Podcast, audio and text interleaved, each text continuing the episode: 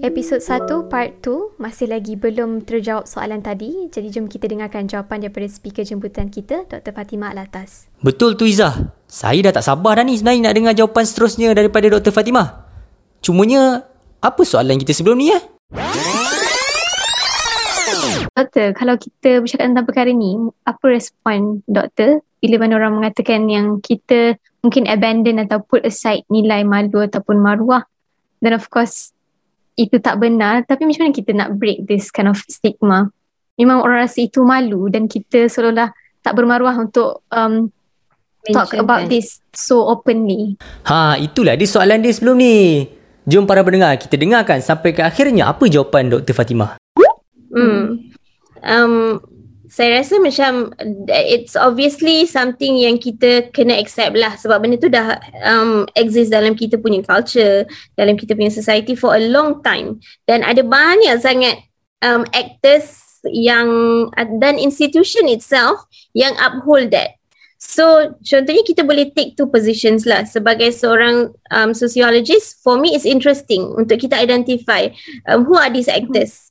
Maksudnya siapa yang dalam kita punya society yang continue to propagate this idea yang mana kita tak boleh bincang um, issues that are relating to that. So daripada situ kita tahu okay kalau kita nak come up with social change program kita kena target these groups lah. Contohnya kita faham. Contohnya anak-anak belajar daripada sekolah kan education. So kita boleh tengok dekat mana elemen yang um, ki- kita kita terajar ataupun kita mengajar untuk um, malu-malu yang salah.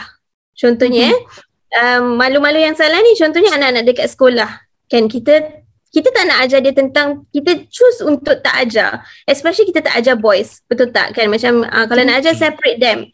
Macam tu. Tapi mm-hmm. bukan maksudnya budak-budak lelaki ni tak tahu. Budak-budak lelaki tahu something is happening. And mm-hmm. the problematic part becomes that what they learn is actually lebih problematic daripada apa yang kita boleh ajar mereka. hmm. So what we find is in our research is number one, what boys learn is problematic sebab dia tak safe. So information tu tak verify information tu betul ataupun tak betul. Dan at the end of the day dia diajar ataupun dibiasakan untuk memalukan um, perempuan tu. Not in a good way. Ah macam tu tak tahulah memalukan in a good way macam mana tapi memang not in a good way. Maksudnya kalau ada kebocoran contohnya kawan dekat sekolah bocor respons anak lelaki ataupun um, apa ni remaja lelaki satu AJ ataupun mereka um, scared to speak up. yeah So we didn't teach them how to respectfully address this situation. Macam mana nak address it respectfully? It's either I keep quiet and don't do anything sebab I want to respect. So I allow my male friends untuk make fun of these girls. Then ataupun you get to make fun of it. But you didn't learn pun what is it about, what is menstruation dan sebagainya. So kita tahu, okay, education is very important. Maksudnya education, educating young boys about it lah maksudnya. Um, the other one is berkenaan dengan macam other actors, parents, uh, macam ayah kan. It's the same boys yang kita tak ajar dekat sekolah tu will grow to become partners yang akan jadi bapa. Yang mana kalau dia tak ada knowledge yang betul, dia pun tak boleh ajar yang betul. Dia pun tak boleh tunjuk contoh yang betul dekat rumah. Macam tu lah. So it's very important untuk kita faham malu tu dia dekat mana. Bukan kita nak suruh um, everybody untuk macam announce Hi everybody, I'm macam update kat Twitter ke macam hari ni saya period dan period saya macam we are not trying to do that. What Yeah. we are trying to do is to establish a safe conversation yang mana education dia betul dan kita nampak impact dia. It's not really to macam apa kita kena faham lah isu malu tu dengan isu maruah tu dekat mana.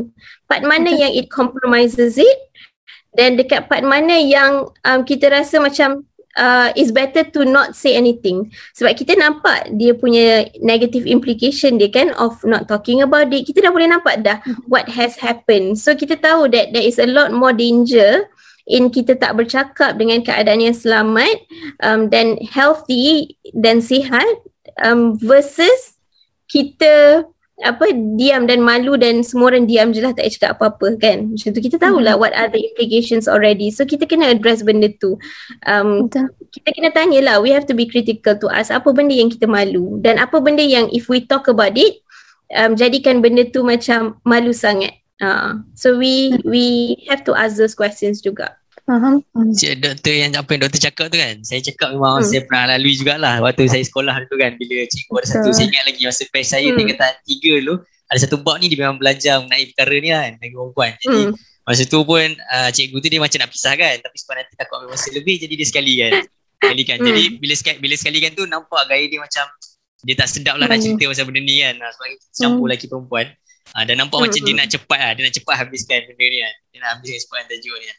Jadi uh, perkara tu memang betul lah. Saya sendiri nampak daripada zaman sekolah saya pun Benda macam ni memang dia dah kata Kalau kita start je ungkit pasal benda tu Dia akan rasa macam Dia ni macam tak sedap nak hmm. bicarakan secara umum Dia akan uh, Macam doktor kata lah Akhirnya mungkin dia akan ambil Untuk diam sajalah kan. Perkara-perkara macam ni uh, Betul lah apa yang doktor kata tu Sebab saya sendiri pernah lalu kan. Uh, hmm. Macam education tu Bagi saya sendiri pun education tu Memang betul lah doktor kata Memang sangat penting lah kan. Macam kawan saya pun dia pernah kata dia kata it's better to have a long conversation rather than wrong information Ha, dia kata better lagi kita duduk study lama sikit biar betul-betul faham kan. Ha, betul faham mm. mana yang kita mana yang kita kena fokus mana yang tak supaya dia uh, dia ada apa pun dia ada mindset yang betul tu. Ha. Mm. Itu yang akhirnya kalau kita ada wrong mindset itu yang menyebabkan akhirnya masyarakat jadi uh, lain-lain lah kan. Tak sekian. Mm. Okay doktor. I nak highlight satu benda boleh tak? Uh, I nak share satu benda kan? penting yang I rasa is very important yang mungkin ramai orang tak tahu um, kita dibesarkan dalam keadaan yang mana kalau kita nak belajar pasal benda macam benda-benda ni ah cerita kayak benda-benda sensitif ha. kita ada satu saja one conversation only. Satu kelas saja yang mana cikgu cakap satu session saja yang mana people from outside datang ataupun satu conversation yang mana contohnya bila kita akhir balik mak ayah kita akan duduk dengan kita satu conversation that's it. Kan? Mm-hmm. ada mak ayah yang malu dan tak nak bercakap. You know what? Sebenarnya that's problematic that is very problematic. So the research shows that sebab kita ada satu saja conversation anak-anak muda and macam budak-budak lah kan. Kita pun pernah jadi budak, kita pun tahu. Macam kalau semua orang cakap dalam satu keadaan je kita satu, kita dah rasa awkward dah. Conversation tu tak start, the kids dah already feeling so awkward. Kan? And then the anticipation of that. So you pun mungkin fokus, mungkin tak fokus. So the kids may not be able to receive all of that information. Betul. So sebenarnya what needs to happen is we have to have several conversations satu. Nombor dua, we have to establish good trust. Maksudnya between parents and children yang mana anak-anak akan rasa selamat untuk tanya. Contohnya, mak nak cakap sekali je. Kadang-kadang mak tak nak cakap pun. Mak cakap cikgu dah ajar kan? Tapi mak tak tanya pun cikgu ajar apa kan? So, dia cakap, okay cikgu dah ajar. So, okay hmm. dah. So, children might not feel safe to ask kan? Um, so it becomes a bit more dangerous dekat situ. Uh, they they might Google it, they might ask their friends, so it's not safe. So it's better yang mana parents ataupun uh, pendengar-pendengar yang akan jadi parents to know that you have to teach it over time. Sikit-sikit lah maksudnya aja sikit-sikit and always open the communication punya highway tu for your kids to always mm-hmm. come and ask whenever they need to ask about anything relating to that. That dia akan rasa benda tu is safe. I can ask my parents safely. I can talk to my parents safely. That's very important. I just mm-hmm. wanted to tambah lah. uh-huh. betul penting tu betul saya rasa pun penting perkara macam tu so sebabkan parent ni kan apa eh, parent lah paling dekat dengan seorang tu kan daripada kecil sampai lahir membesar parent lah paling dekat jadi kalau parent sendiri yang daripada kecil katakan benda ni sekali je memang jangan ni jadi hmm. siapa lagi dia akan paling dekat influence dengan dia melainkan ibu bapa dia sendiri kan jadi anak tu pun dia hmm. akan terasa macam oh benda ni pun kena cakap sekali je kan parent saya pun cakap sekali je ha, jadi dia akan senyap kan. Tak sempat nak tanya soalan. Jangan tanya. Okay, baik doktor. Untuk uh, contoh macam saya ni kan, saya dan Izzah. Kami sebagai hmm. mahasiswa yang berada di universiti ni, untuk golongan-golongan kami kan, untuk bergerak ke hadapan lagi ni. Jadi bagaimana kami ni sebagai masyarakat mahasiswa yang berada di kampus ni uh, untuk uh, mendepani isu-isu seperti ini? Okay. Oh, this is a good question kan um, sebenarnya so many things kita boleh buat kan? Apa kita layu all boleh um, sebab macam anak muda ni kan macam bersemangat. You have a lot of energy you ada resources you ada good networking. So boleh you can um, channel on that. So contohnya you can work on education kan. So you all dah tahu dah ada macam empat elemen um, yang penting in terms of addressing period poverty. So you can look at all of those four elements kan.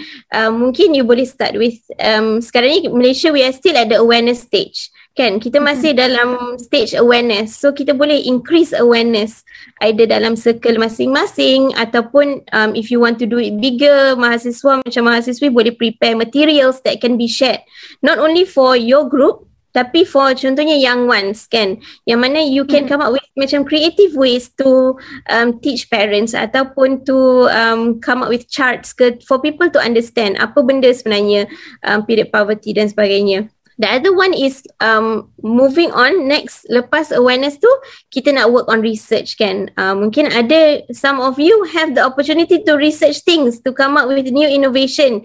Uh, macam innovation is very important kan. Um, then mm-hmm. innovation is also driven by interest. Betul tak? Um, boleh bayangkan tak kita um, what, half of the population lah boleh kira half of the population are women. Dan kita akan mensurate for 40 years of our life. Okay, mm-hmm. imagine the kind of things that you can do with that. Contoh toilet lah, nak design toilet, nak think about designing menstrual pad macam tu, product in terms of access to water macam Izzah cakap tadi kalau golongan gelandangan kalau dia tak ada air what can they do? So as students of knowledge you ada opportunity to explore these things tau. Macam tu come and you know innovate. Kalau kita tengok things relating to menstruation kan the innovation is very boring. Macam tak ada innovation pun sebenarnya bukan very boring. Tak ada pun kan?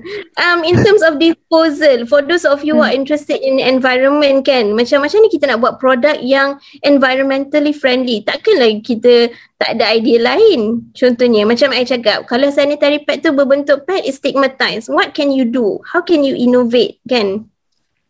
Um like for those of you yang work in macam policy research ke in law ke you can always use what you learn to bring out this issue to macam better the issue lah. Because these are contemporary issues that really affects people's life dalam apa your time. So you can always do that. Macam sociology student can look at social issues. Tapi kalau you mm-hmm. berkenaan contohnya you are IRK students. Banyak issues yang ada misunderstanding. Pasal is this islamic mm-hmm. ataupun is this actually cultural? Kan? You can clarify mm-hmm. that. You boleh tulis pasal benda tu. So dia sebenarnya ada banyak ruang dan peluang sebagai macam mahasiswi mahasiswa you boleh um, you dekat macam middle ground kan between orang um, macam public and also you ada resources to meet macam experts in your area mm-hmm. kan your lecturers your super supervisors yang mana maybe dia boleh advise you ataupun they can guide you um, macam tu mm-hmm. saya I, I boleh nampak banyak sangat ruang yang mana anak-anak muda mahasiswa mahasiswi boleh contribute to period poverty bukan sekadar awareness sahaja but to take mm-hmm. it to mm-hmm. the next level tu yeah eh, jadi hmm. begitu banyak sebenarnya tindakan yang untuk kita mahasiswa ni boleh lakukan walaupun kita rasa macam kita ni student kan tapi sebenarnya kita lah hmm. punya medan antara medan paling besar sekali untuk kita ambil hmm. tindakan yang selain hanya menyebabkan awareness saja hmm. Okay doktor tadi kita dah tengok dari segi mahasiswa dari segi student di universiti jadi kalau kita nak tengok dari skop Malaysia pula kan di manakah bagi depan doktor di manakah Malaysia sekarang sejauh mana uh, usaha-usaha di Malaysia ni disambut baik oleh institusi ataupun kerajaan mengenai isu kemiskinan haid ni Okay kita tahu lah we, tadi macam saya cakap lah kita masih dekat awareness stage tu kan. Kita masih um, trying to create awareness lagi lah. Masih nak um, bagi kefahaman um, dekat all levels. Bukan sahaja mm-hmm. dekat public. We are trying to create awareness ni dekat every level So dia agak susah lah Dia macam we are trying to pick it up kan sebenarnya. Tapi Alhamdulillah I think in the last year also Dia lebih macam dia dapat traction lah. The, Dapat lebih banyak attention daripada newspaper dan sebagainya. So that is very good. Kiranya kalau kita dah dapat attention daripada media Dan media um, pilih untuk kongsikan berita Ataupun isu berkenaan something tu Kita dah dapat a bigger space lah platform untuk push the issue. Tapi mm-hmm. um, in terms of policy effort kita we are not there yet sebab kita masih hmm. belum jalankan research ataupun data gathering yang representative ataupun yang mana kita boleh faham what's happening so that should be the next step we have to push for that. Kita kena push dan kita kena apa encourage the government to collect data at the national level untuk fahamkan what needs to happen uh, macam tu dan kita perlu um, open their eyes that the people care about the issue. Uh, macam tu. Mm-hmm. Kadang-kadang um, bila kita cakap things at the governmental level ni dia berkenaan juga on, on how much the people want this issue to be addressed. So kalau mm-hmm. orang kita pun macam tak kisah, macam it's not a big deal, then benda tu maybe not going to be yang at the priority list lah. Dia akan ke bawah, ke bawah, ke bawah macam tu. So we need uh-huh. to collect better data dan kita kena lakukan banyak lagi research supaya kita boleh come up with better policies. Tapi at the same time, kita kena address immediate issues dulu. That's where I think is very important. Yang mana siapa yang tak ada pet tu takkan dia nak kena tunggu lagi lima tahun kita dah buat research lepas tu baru dia boleh dapat um, access to sanitary pad. Yang mana tak ada access to clean water. Yang tu we already know. Maksudnya kita tahu mm-hmm. yang mana yang betul-betul perlukan tu kita kena sampaikan dulu. That means kena ada um, macam ad hoc delivery ataupun kita, kita kena ada short term plan to address the need yang betul-betul perlu while kita lakukan. So maksudnya janganlah tunggu. Yang mana mm-hmm. kita perlu sampaikan, kita sampaikan dulu sementara kita lakukan research tu. And I think dekat situ kita boleh nampak lah Malaysia is very unique sebab kita ada NGO ataupun civil society yang quite strong dekat situ. Mm. So kita tahu dia ada gerakan dan ada um, power yang kuat untuk bantu the community. So kita boleh nampakkan recently sebab isu kemiskinan haid ni dah gain more attention, more NGOs take the initiative untuk includekan um, product period. Tapi imagine mm-hmm. if they understand that it's not just about the period product, it's about more things. So kita boleh nampak tau, even at the grassroots level, kita boleh ada initiative yang bigger, yang look at mm-hmm. other issues juga, bukan saja product. Uh, while we push for um, policy level sustainable initiative untuk address period poverty. Mm-hmm. So uh, jelaslah kat sini kita tak boleh tunggu sekadar national level ataupun apa hmm. government nak buat, apa institusi kerajaan nak buat tetapi at the same time uh, while push for that kita kena ada juga what to cater sekarang ni while waiting hmm. for that. Dan penting untuk kita wrap up hari ni adalah dengan uh, ingat bahawa kemiskinan haid bukan sekadar produk ataupun tidak ada akses kepada produk tapi ada tiga lagi elemen yang lain yang kita teruskan cerita pada orang ramai, kena sebarkan dan usaha untuk take part of this as much as we can sebagai mahasiswa uh, macam doktor sebut tadi ada resources, energy yang banyak so kita mm. cubalah our very best to do uh, what we can. So last mungkin doktor, last to, to wrap up everything, doktor nak kongsikan um, satu kata-kata lah untuk semua orang yang mendengar hari ini tentang kemiskinan haid ni. Okay, dia macam pressure nak bagi satu kata-kata. okay lah, lebih lebih, lebih lebih. Kalau I think, I was just joking. Um, actually, every one of us, we are part of the society. Yang mana society tu sentiasa alive kan. Dia macam a living thing yang mana we are part of that then we all have a role to play whether kita lakukan action ataupun inaction dia akan ada implication kan mm-hmm. so whether kita choose to keep quiet ataupun kita choose to do something not do anything dia akan ada effect dekat situ so we have to choose um, as at an individual level apa yang I akan buat what am I going to do macam tu kan it mm-hmm. could be small things kan contohnya kita I choose to learn about menstruation. I akan I akan cuba belajar hari ni atau minggu ni pasal kitaran haid. Macam tu. That's choosing to do something. Mungkin tak mm-hmm. affecting mm-hmm. other people immediately tapi dia akan ada effect dia. Ataupun mungkin you choose to do something a bit bigger. Organizing satu talk ataupun buat podcast macam ni. Ataupun you choose untuk pilih uh, assignment punya project pasal period poverty. And maybe because you choose to do the assignment, your lecturer becomes aware of the issue of period poverty. You never know. Ataupun you punya hmm. classmates akan jadi aware. So whatever action that we do ataupun inaction that we do akan ada effect dia. So we can choose how I want to um, be part of it ataupun how I want to choose not to be part of it. So I think that's very powerful lah for somebody to know that you are you ada peluang dan you ada you make an impact whether you choose to do something ataupun you don't do something there is an impact to that Yeah. So the choice is yours untuk semua hmm. yang mendengar. The choice is yours. Kita nak buat sesuatu, tak nak buat sesuatu. Terserah pada kita tetapi ada implication yang besar dan kita dah dengar tadi akan ada keciciran pada pendidikan dan sebagainya. So are we okay for that to happen? That would be an, an important answer lah untuk kita tanya diri kita. Okay so Syamin? okay ke? Aish. okay ke lah. Okay lah. Dia apa? Talk like this is uh, something yang membuka minda kan. Macam saya pun saya tak tahu perkara macam ni kan. Saya kata dia berawal tadi saya tak tahu perkara macam ni. Jadi sekarang saya dah tahu ilmu ni kan. Jadi kepada para pendengar sana yang mungkin ada juga yang lelaki yang sedang mendengar ni kan. Walaupun rasa macam kita ni lelaki tapi ingatlah kita ni adalah pemimpin kan lelaki. Bukan pemimpin hanya untuk kaum lelaki tapi pemimpin adalah untuk seluruh umat Islam kan. Termasuk kaum wanita. Jadi kita pun ada tanggungjawab kita juga yang kita laksanakan. Walaupun mungkin kita tak ada. Contoh kita tak ada adik-beradik perempuan. Tapi mungkin kaum kita ada adik-adik perempuan. Jadi kita kita share dengan kawan lelaki kan bahawa ada berlaku macam ni kan perkara-perkara macam ni. Dan juga ada kat luar sana yang masyarakat-masyarakat sedang memerlukan bantuan mengenai isu kemiskinan haid ni. Jadi kita sebagai umat Islam perlulah jaga antara sama kita. Ha, kerana kalau tidak ha, adalah tanggungjawab yang akan terlepas yang kita akan ditanya nanti kan.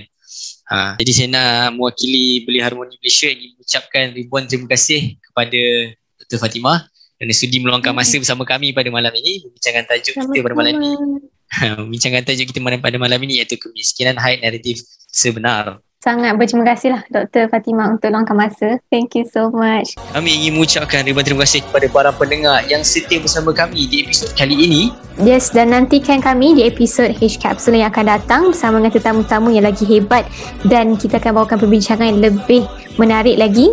Kepada para pendengar, jangan lupa untuk follow IG Beli Harmoni Malaysia like podcast ini dan sharekan kepada rakan-rakan anda. Semoga mereka juga mendapat manfaat seperti apa yang anda dapat hari ini.